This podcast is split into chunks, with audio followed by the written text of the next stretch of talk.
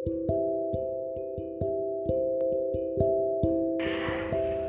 halo teman-teman. Jadi kali ini kita akan bahas tentang topiknya masih tentang kasih. Kali ini aku akan bahas tentang kasihnya itu sendiri.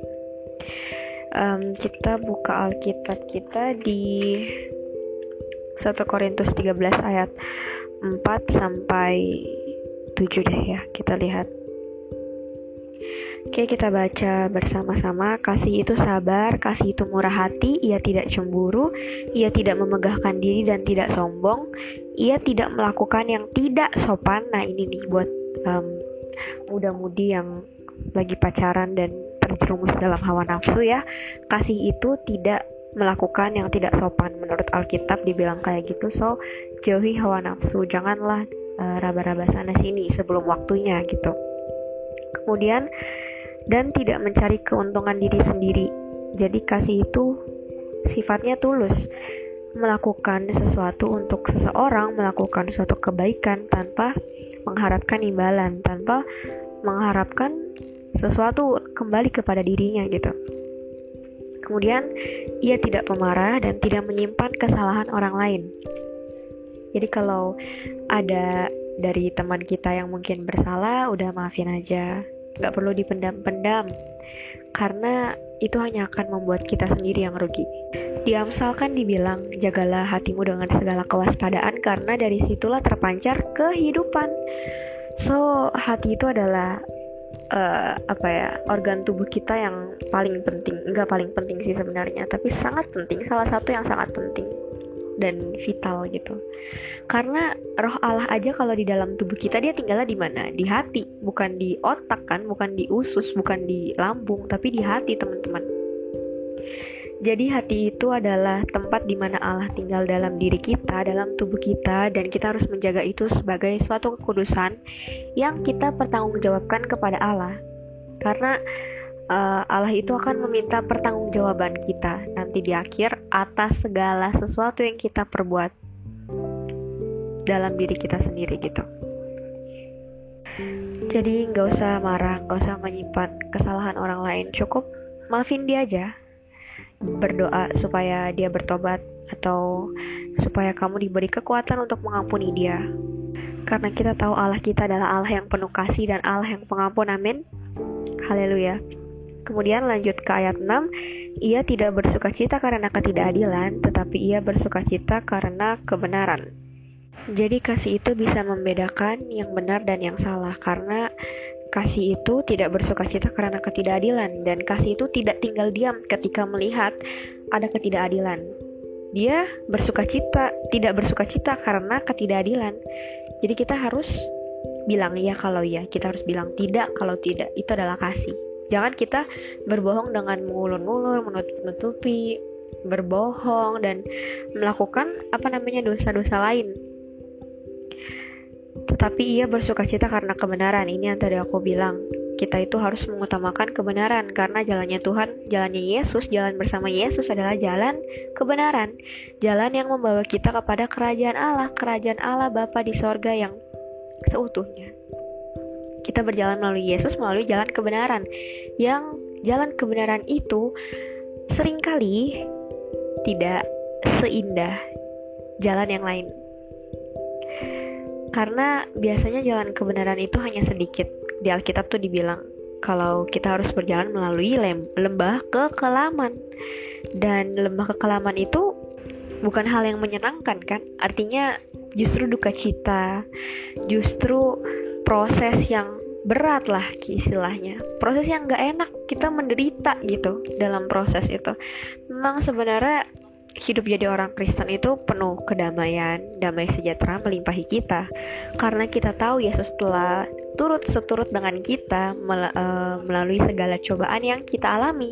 Seperti dia rela mati di atas kayu salib, kemudian apa pun kendala dan masalah kita saat ini, Yesus itu selalu ada bersama dengan kita, teman-teman dia itu bersama-sama dengan kita menanggung dosa kita juga. Jadi Bapak nggak akan menghukum kita terlalu berat karena Yesus ada bersama-sama dengan kita. Kita ada di dalam Yesus dan Yesus di dalam kita. Jadi tetap ingat kasihnya Yesus dan kita harus bisa dan mau menjadi seperti Yesus. Karena aku yakin banyak banget orang yang pengen jadi seperti Kristus. Jujur aja pasti bukan cuma aku atau uh, teman-temanku tapi kalian teman-teman yang lain juga pasti pengen gitu punya hati yang seperti Yesus punya mata yang seperti Yesus punya pikiran yang seperti Yesus maksudku kita bisa memahami gitu. Kita berusaha memahami kehendaknya Tuhan gitu kan. Tapi ya untuk menjadi seperti Yesus untuk mempunyai hati dan kasih seperti Yesus itu nggak mudah guys. Susah.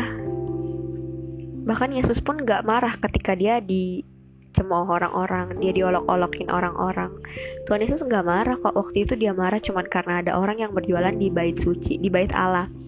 Karena bagi dia itu itu suatu kemarahan yang ba ba bagus ya teman-teman.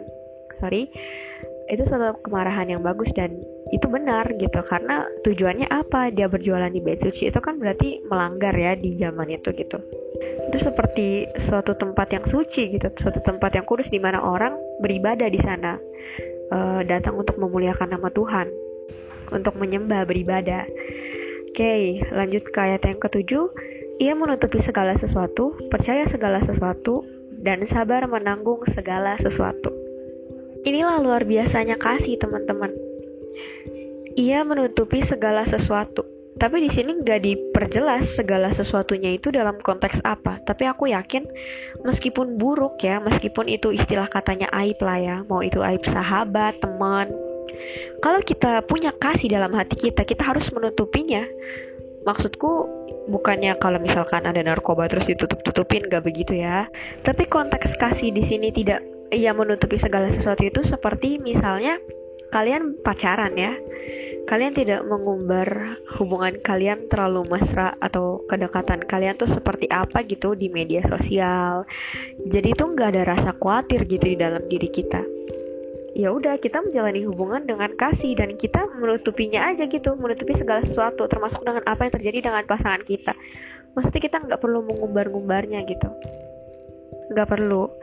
Karena kasih itu percaya segala sesuatu. Nah ini kelanjutannya kalau kita mengasihi seseorang kita akan percaya sama dia. Mau dia misalkan kalau misalkan pacarmu kamu udah percaya sama dia kamu ngasih dia boncengin teman ceweknya karena kasihan karena berdasarkan Alkitab kasih itu tidak sombong, tidak memegahkan diri, kasih itu rela berkorban dan lain sebagainya lah ya. Terus kemudian kamu mengizinkan lah pacarmu itu, and then nggak berapa lama, selang berapa hari lah, ternyata pacarmu itu selingkuh. Dan kamu tahu hal itu udah setelah tiga bulan. Anggaplah tiga bulan ya kamu baru tahu hal itu. Lalu kamu kecewa kamu nangis kamu merasa hancur. Tuhan aku sudah mempercayakan aku sudah mengasihi dia. Aku percaya segala sesuatu, aku percaya akan dia, tapi kenapa dia mengecewakan aku? Bagus teman-teman, itu adalah kabar gembira, berarti Tuhan ingin kasih tahu kalau dia bukan jodoh kamu. Jadi orang Kristen itu bukan berarti kalau kita sudah percaya dan mengenal Kristus, kita berusaha menjadi seperti Yesus, bukan berarti hidup kita terhindar dari masalah.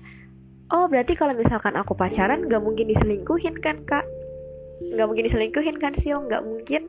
Kalau aku pacaran itu ada namanya trouble atau misalkan gak dapat restu orang tua dan lain sebagainya. Nggak mungkin kan sih justru mungkin.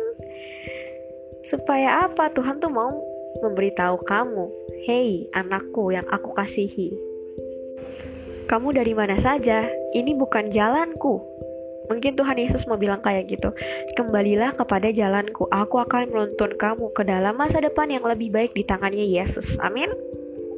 Haleluya.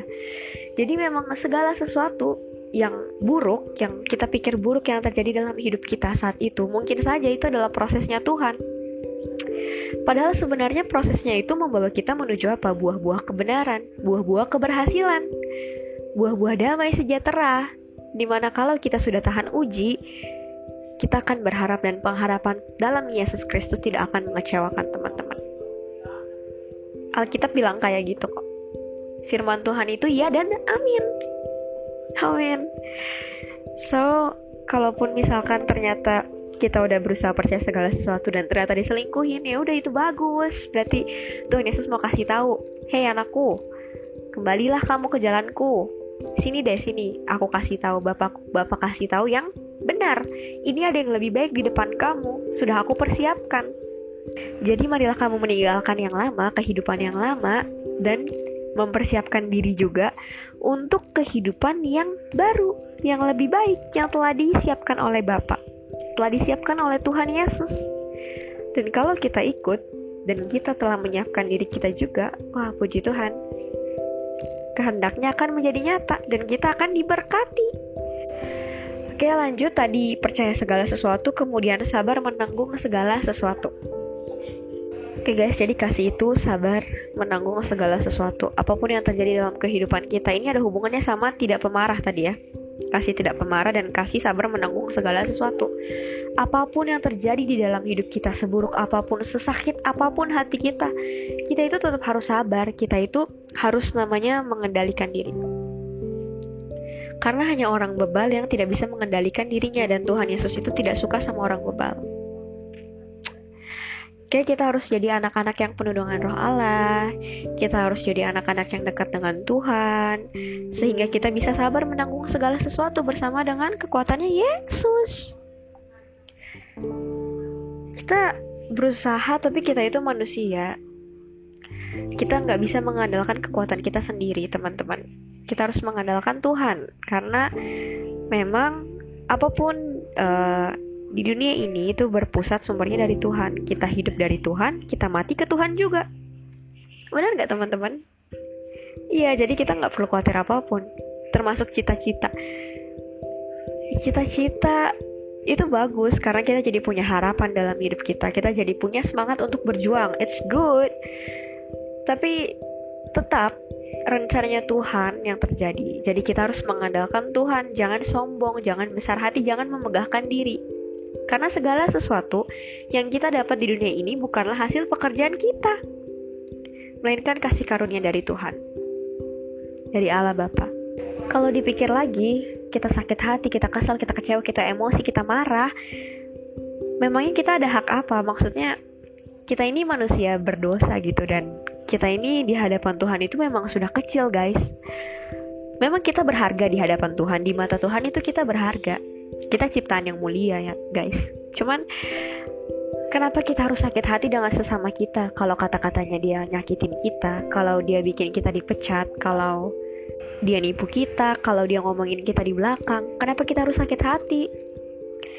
Sabar aja let God do the rest bukannya kita mendoakan supaya orang tersebut celaka ya enggak cuman ya udah sabar intinya tuh sabar datang ke Tuhan. Tuhan berikan aku kekuatan untuk menghadapi semua ini, perkara ini. Curhat deh sama Tuhan. It's okay. Jesus always listening you. Jesus always dia tuh selalu Allah yang selalu hadir gitu dalam hidup kita. Jadi jangan pernah kecewa deh. Apalagi sama manusia. Karena kita punya Tuhan Allah yang besar. Kita punya Tuhan Allah yang mengerti semua isi hati kita. Tanpa perlu kita doain pun sebenarnya dia ngerti kita butuh apa. Kita sakitnya kenapa dia ngerti teman-teman. Bahkan kadang kan ada orang yang nggak bisa cerita ya. Ada orang yang meskipun udah kena masalah udah sakit hati udah capek banget. Sampai rasanya nggak bisa cerita tapi udah berasa capek doang batin dia capek. Tuhan ngerti Yesus ngerti segala perkara dalam hidup kita dia mengerti perasaan kita Contohnya ketika kita menghadapi suatu perpisahan, entah itu ditinggal orang yang kita sayang atau kehilangan sesuatu ya. Tuhan ngerti. Tuhan juga pernah merasakan kehilangan. Di Alkitab ada ditulis ketika ia harus berpisah dengan murid-muridnya. Tuhan Yesus juga sedih banget dan dia bahkan berseru kepada Bapak, haruskah gitu. Bagaimana ini ya Bapak gitu. Tuhan Yesus aja berseru kayak gitu teman-teman. Bayangin Allah gitu. Jadi aku yakin dia pasti mengerti apa pun isi hati kita, apa pun yang mau kita sampaikan sebelum kita berdoa, bahkan dia sudah tahu. So nggak perlu khawatir guys, nggak perlu kecewa. Oke lanjut ke ayat 8.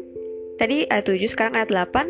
Kasih tidak berkesudahan, nubuat akan berakhir, bahasa roh akan berhenti, pengetahuan akan lenyap. Sebenarnya gini teman-teman, ada satu ayat di Alkitab yang bilang kalau pengetahuan dan bernubuat itu tanpa kasih itu tidak ada gunanya, sama sekali tidak berguna. Sebentar aku coba cari ayatnya dulu. Kalau nggak salah di 1 Korintus 1 Korintus 13 ayat 2 teman-teman. Aku baca ya. Sekalipun aku mempunyai karunia untuk bernubuat dan aku mengetahui segala rahasia dan memiliki seluruh pengetahuan dan sekalipun aku memiliki iman yang sempurna untuk memindahkan gunung, tetapi jika aku tidak mempunyai kasih, maka aku sama sekali tidak berguna.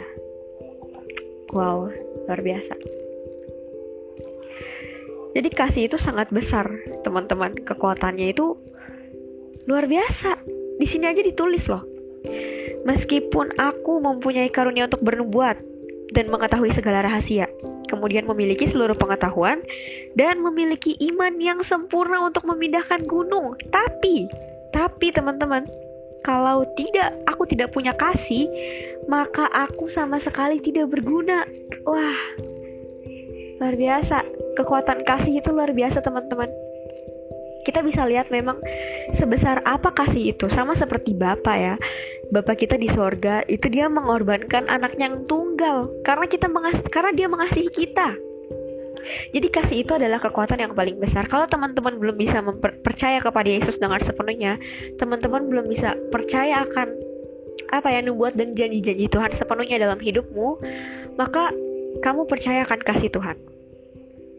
Kasih itu adalah hal yang paling dasar, tapi sangat besar, teman-teman. Kelihatannya kecil. Kasih itu apa sih? Ya ampun, kasih itu apa ya? Gak bisa menjamin masa depan. Bener gak? Kecuali pengharapan. Kalau pengharapan bisa menjamin masa depan. Tapi kasih, cuman mengasihi orang doang.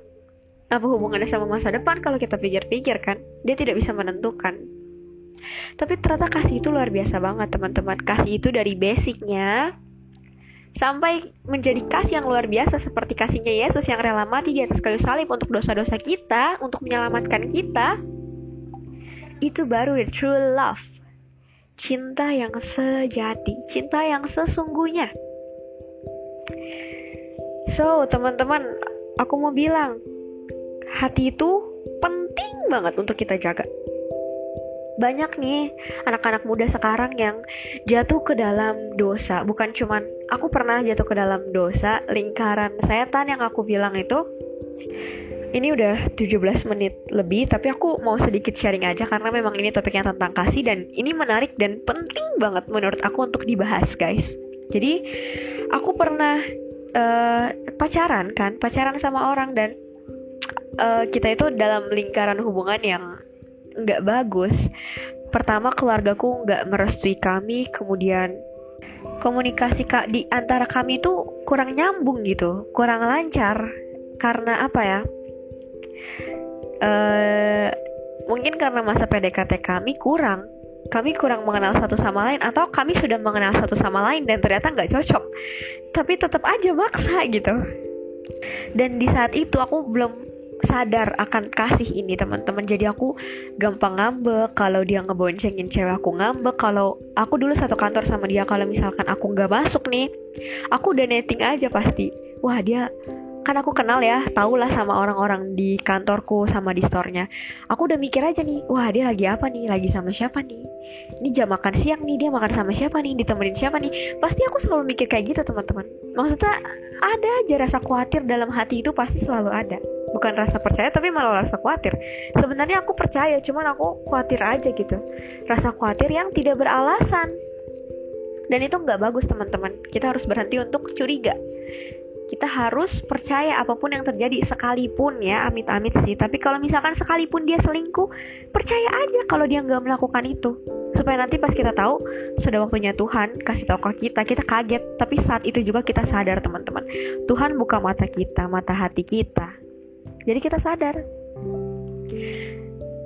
Dan akhirnya karena suatu kejadian yang karena orang tuaku nggak ngerestuin dan bosku mm, ngeluarin aku karena nggak ngerestuin juga. Ini emang lucu sih kisah yang lucu tapi Tuhan tuh punya banyak cara untuk memisahkan kita gitu karena apa ya mungkin memang bukan jalannya Tuhan. Jadi ikutin aja just uh, follow follow the flow gitu let it flow. Ikutin aja arusnya. Dan aku juga punya dengar cerita dari teman-temanku. Banyak nggak cuma satu dua orang teman-teman. Sahabatku itu ada kira-kira berapa orang ya? Yang dekat-dekat aja sih lima ya. Tapi kisah cinta mereka yang aku kebanyakan tahu juga hmm, sama kurang lebih. Maksudnya pernah terjerumus dalam lingkaran bucin toxic itu bukan relationship atau itu bukan hubungan yang Tuhan inginkan dari kita Bagaimana sih sebenarnya cara punya hubungan yang penuh dengan kasih? Ya kenalin sama Tuhan dulu. Kenal sama Tuhan dulu. Kita harus kenal dulu sama Tuhan, teman-teman. Jadi kita bisa mengerti tentang kasihnya Tuhan. Kita bisa tahu gitu tentang kehendaknya Tuhan di dalam Alkitab itu isinya apa. Jelas-jelas di dalam Alkitab Tuhan bilang Tuhan menjadikan Hawa sebagai penolong yang sepadan untuk Adam. Namanya aja penolong, teman-teman. Masa penolong menjerumuskan pacarnya ke dalam dosa, menjerumuskan pacarnya ke hawa nafsu, atau mungkin ikut-ikutan pacarnya melakukan hal-hal yang buruk, ikut-ikutan pacarnya ngerokok misalkan, atau lain sebagainya lah hubungan yang Alkitab bilang itu, yang Yesus mau itu, hubungan yang bertumbuh, cinta yang bertumbuh. Not fall in love anymore, bukan jatuh cinta lagi, tapi grow in love. Ini aku pernah dengar juga dari uh, mendiang pendeta di Teoloan tentang grow in love. Jadi bukan jatuh cinta, tapi bertumbuh dalam cinta, karena cinta itu bertumbuh. Itu katanya. Dan itu benar, karena di Alkitab dituliskan seperti itu. Karena kasih ini bukan tentang ngomong kosong, bukan tentang coba-coba, bukan tentang kegantengan fisik, bukan tentang kekayaan seseorang, bukan teman-teman. Justru itu makanya Tuhan bilang, Hawa menjadi penolong yang sepadan, dan Adam menjadi pasangan yang sepadan untuk Hawa. Mereka itu saling melengkapi. Ketika ada salah satu kekurangan atau ketidakcocokan, bukan berarti, ah lu apaan sih? Gitu aja nggak bisa. No, it's not like that gue aja bisa masa lo nggak bisa? Bukan bukan kayak gitu guys. Tuhan tuh nggak pengen kita kayak gitu tapi bukan berarti bukan berarti Tuhan menciptakan kita dengan pasangan kita itu cocok. Maksudnya semua cocok. Karena memang mungkin sengaja aja Tuhan kasih kriteria apa uh, karakter yang berbeda supaya kita bisa saling melengkapi gitu. Oke, kayaknya aku terlalu panjang ngomongin tentang ini karena ini topik yang menarik banget, apalagi untuk anak-anak pemuda-pemuda sekarang yang pastinya sedang berusaha untuk grow in love or fall in love in, at the first time. Uh, dan oh sebelumnya aku ada ini tentang PDKT ya topiknya. Itu didengerin dulu pengenalan itu didengerin dulu. Kita harus punya pengenalan yang baik dulu terhadap seseorang baru kita bisa mengambil suatu keputusan apakah kita harus percaya sama dia atau tidak gitu. Oke okay, baru kita bisa mengasihi orang itu benar kan? Dan aku pengen bilang satu kata kayak gini deh. Uh, satu kalimat. Jangan ambil hati orang kalau kamu tidak siap untuk menjaganya. Itu sebenarnya aku kutip dari kata-katanya Kaheni Kaheni Kristianus tapi aku suka banget. Jangan ambil hati orang kalau kamu tidak siap menjaganya kita bukan bertugas menjaga hati orang sih. Justru kita harus menjaga hati kita sendiri dengan segala kewaspadaan. Tapi menjaga hati orang di sini yang aku maksud bukan berarti kita apa ya merebut dia dari Tuhan. No, no. Hatinya tetap punya Tuhan. Dia tetap harus berfokus kepada Tuhan. Kita itu bukan number one. Selain dia masih punya orang tua, ada Tuhan di atasnya lagi. Jangan minta diprioritaskan terus-menerus. Karena pasangan yang takut akan Tuhan, yang kenal akan Tuhan, dia pasti tahu bagaimana cara dia manage waktunya, bagaimana cara dia untuk sebenarnya Tuhan pasti pimpin gitu. Bukan berasalkan dari pasangannya, tapi Tuhan yang memimpin hubungan kalian itu. Jadi hubungan kalian nggak namanya hawa nafsu tuh mungkin apalagi yang cowok-cowok ya pasti ada. Tapi bagaimana caranya kalau kita sudah dekat sama Tuhan Tuhan akan membantu kita Roh Kudus akan membantu kita Roh Allah itu membantu kita supaya tidak terjerumus ke dalam dosa tidak jatuh ke dalam godaan hawa nafsu. Pasti bisa begitu teman-teman. Jadi kita tetap bisa menjaga kekudusan kita karena tadi yang aku bilang kasih apa? Di ayat yang tadi satu Korintus kasih tidak melakukan yang tidak sopan. Jadi kalau dia udah mulai raba-raba aku sayang banget sama kamu. It's not love it's not a true love. Aku merasa nyaman sama kamu karena aku sayang sama kamu. Makanya itu rasanya hawa nafsuku tuh timbul sendiri. Aku pengen sendiri gitu. Pengen megang kamu pengen ketemu kamu dan lain sebagainya. Pengen nyium kamu oh my gosh. It's not a true love guys. It's not a true love. Karena kasih itu tidak melakukan yang tidak sopan dan dia sabar.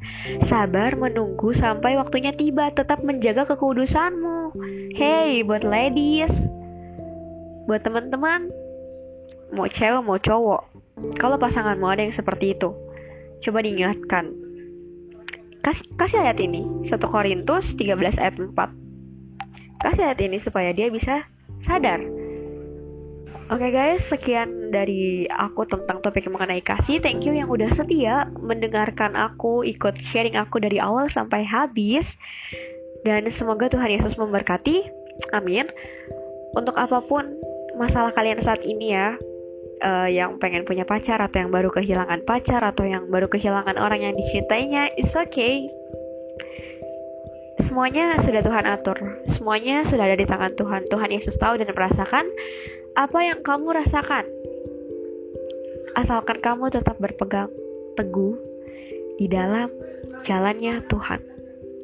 Kamu tetap berserah dan percaya sama Tuhan. That's it, that's all.